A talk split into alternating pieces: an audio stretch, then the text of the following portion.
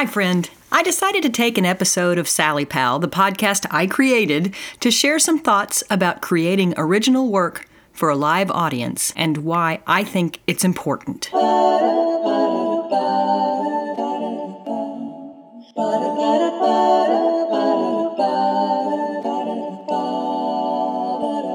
I'm your Sally Pal podcast host, Sally Adams. Every week, I talk about creating original work for a live audience. Send an email anytime to sally at sallypal.com. Your ideas keep great conversations coming. Check out sallypal.com slash join for a cool free theater resource. You can be a Sally Pal just by joining. There are other good reasons to join, like theater cartoons, inside scoop on fresh productions, and being part of a larger creator community.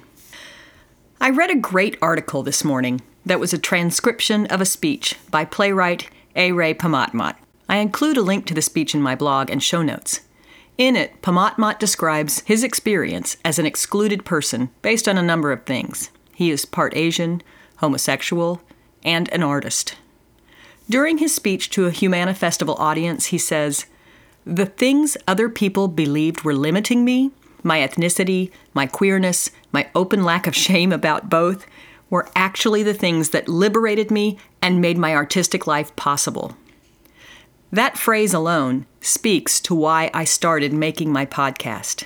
As a longtime arts teacher in K 12 schools, I found the kids who gravitated toward my classes had something to say. Now, I believe everyone has something to say, but there are those, and this is strictly anecdotal, who have things they need to say.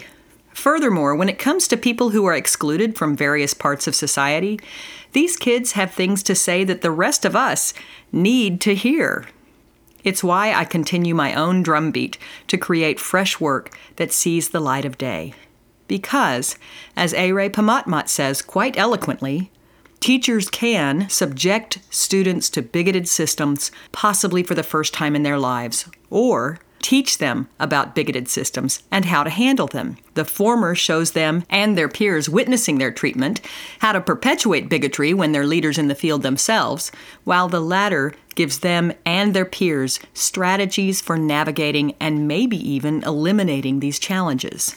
This profound message comes in a time when many of us who regularly and thoughtlessly experience privilege see the conversations for equality on social media and wring our hands. We don't know how to respond. And I'm not just talking about responding to LGBTQIA or issues of racial inequality. It's not even a conversation about women versus men or the uphill battle people with disabilities face every day, whether you use a wheelchair and can't sit close enough to the stage to see the actors or you have an invisible disability that forces you to sit quietly while mental illness is misrepresented on stage. And we rarely even consider the frustration fat people feel when they can find few representatives in the theater who aren't punchlines. The message for all of us working in performing arts is this. We have an opportunity to lead. We can lead each other in respectful conversations about our differences and what we each have to contribute to human culture we can lead our audiences to a deeper understanding of humanity and oneness. We can lead our students and young artists to develop tools to handle and combat bigotry and perhaps even to eliminate it. And we should all be leading each other toward an understanding that each of us deserves dignity, respect, and love. For those of us who already enjoy access to audiences and opportunity, we have a responsibility to do some homework, research ideas, talk to people who struggle with your character's obstacles, create work that celebrates difference, see shows about otherness, and be open to conversations for equality. This is probably where I should chastise my fellow artists who experience privilege and don't participate in the battle to eliminate intolerance. But I'm not a fan of the double negative. Fighting a not, as in, I hate the haters, is not nearly as powerful as living in the daily possibility for fairness. Mother Teresa once said, I was once asked why I don't participate in anti war demonstrations. I said that I will never do that, but as soon as you have a pro peace rally, I'll be there. I am not suggesting that we all stop speaking out against prejudice. What I am suggesting is that we, as artists, begin to see our role as leaders. We should never gloss over the shameful behavior we see.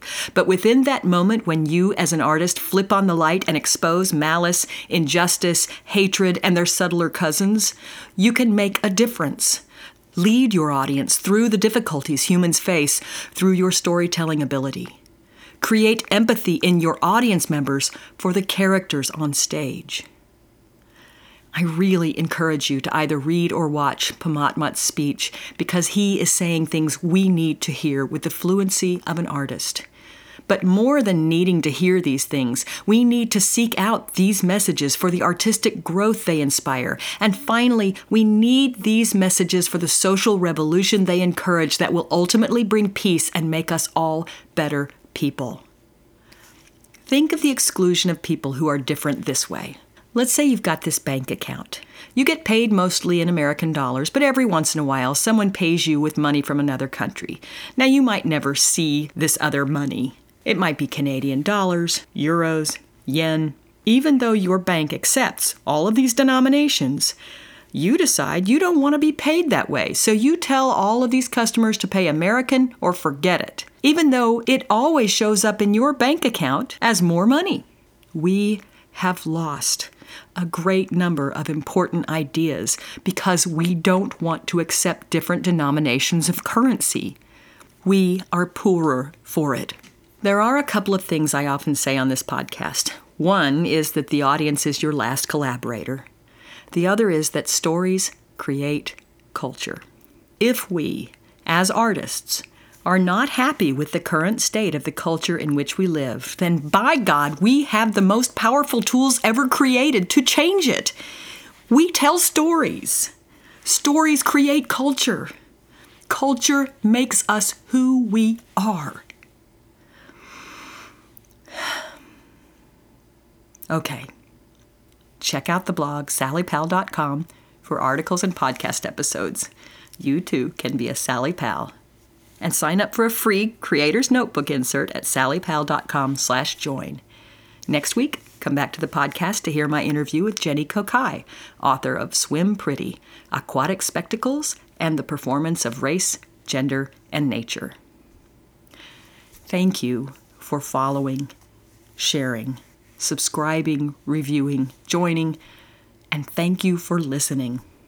If you're downloading and listening on your drive to work, or falling asleep to my whining and opining like my sister does, let me know you're out there. Storytelling through plays, dance performances, opera, concerts, and other types of expression is the most important thing we do as a culture. That's why I encourage you to share your stories, because you're the only one with your particular point of view. And Sally Pal is here with resources, encouragement, and a growing community of storytellers. All the stories ever expressed once lived only in someone's imagination. Now, go create, collaborate, and elevate the culture.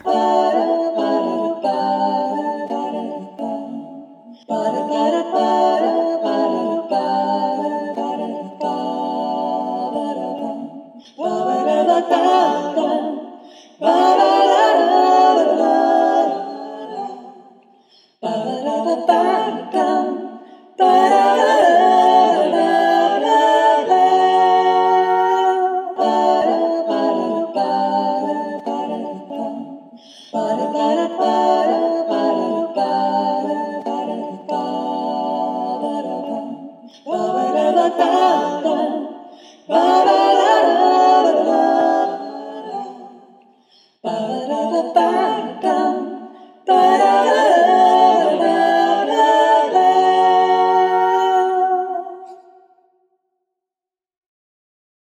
Ha ha!